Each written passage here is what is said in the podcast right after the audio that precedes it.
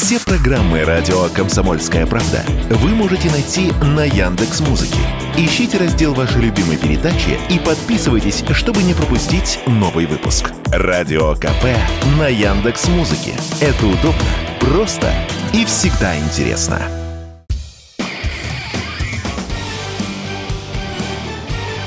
Говорит полковник. Нет вопроса, на который не знает ответа Виктор Баранец.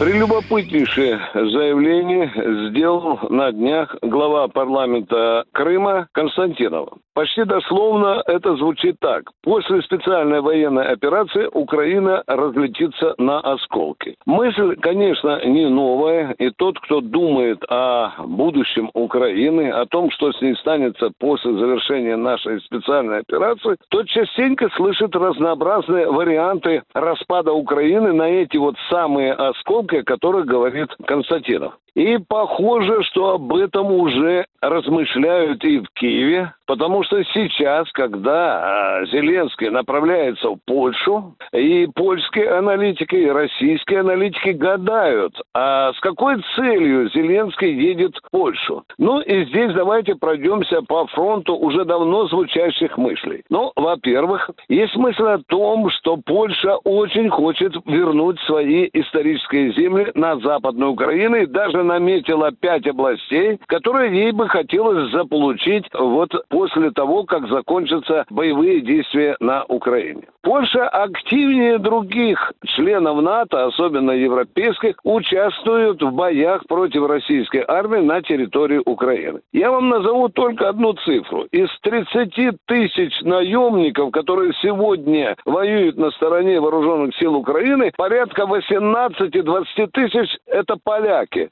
Кстати, больше их в мешках из-под мусора, их трупы больше всего Киев и таскает через границу на Польшу для захоронения. Но здесь появился новый, прелюбопытнейший момент, на который нельзя не обратить внимание. В Киеве и Варшаве все чаще шепчутся о некоем новом государственном образовании, которое будет условно, скажем, называться Польско-Украинская конфедерация. Что это такое? Это значит, что Киев может дать согласие на включение в эту конфедерацию вот этих самых пяти или шести областей Западной Украины, на которую претендует Польша. А это уже резко поменяет военно-политическую карту Украины. Если такая конфедерация случится, естественно, Киев разрешит ввести на территорию этих областей, которые станут фактически польскими, польскую армию. А польская армия – это НАТО. И вот здесь уже возникает новый вопрос. А будут ли против этой конфедерации или ли армии конфедеративного образования, будут ли могли вестись боевые действия. Вот здесь уже вопрос. Таким образом, делаем вывод, что хитрый Киев, пытаясь устроить конфедерацию с поляками, хочет прикрыть часть своей территории, которая может отвалиться в результате специальной военной операции.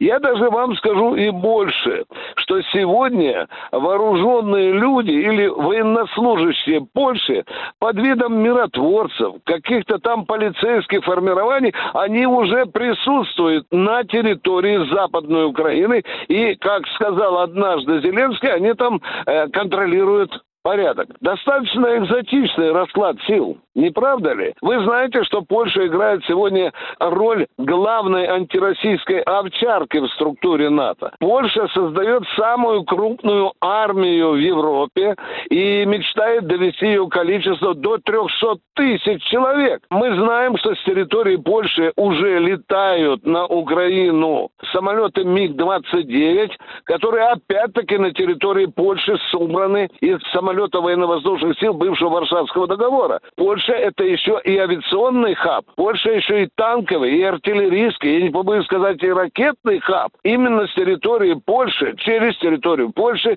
Запад перекачивает оружие на Украину. Ну и здесь у нас уже давно стоит вопрос, и наши люди вполне резонно задают вопрос, когда же мы будем бить эти потоки? Почему мы не бьем это оружие сразу, когда оно заползает на Украину через польскую границу? Есть вопрос? Есть, есть, есть вопрос. И на него пока, к великому сожалению, нет ответа. Виктор Баранец, радио «Комсомольская правда», Москва.